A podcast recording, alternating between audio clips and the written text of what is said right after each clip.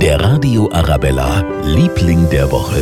Unsere Lieblinge der Woche, das sind die Maibaumburschen aus dem Münchner Osten. Die haben diese Woche ihre großen Maibaumverhandlungen gehabt. Denn am Dienstag in aller Früh, trotz intensiver Wache, haben die Landsheimer Burschen den Kirchheimern den Maibaum geschickt weggeklaut. Morgen wird ausgelöst, ganz traditionell mit Bier und Essen. Und wir von Arabella haben uns überlegt, wir packen auch noch was oben drauf. Zehn Kisten Maibockbier von Hofbräu München. Das ist eine geile Sache. Da freuen wir uns drüber. Aber wir müssen bloß hoffen, dass wieder nicht zu heiß wird, weil nicht, dass dann auf die Nacht keiner mehr steckt und wenn wir einen Bock auch noch trinken dürfen. ja, auf jeden Fall bringen wir den Bock vorbei, höchstpersönlich und damit wird sicher richtig lustig. Der Radio Arabella, Liebling der Woche.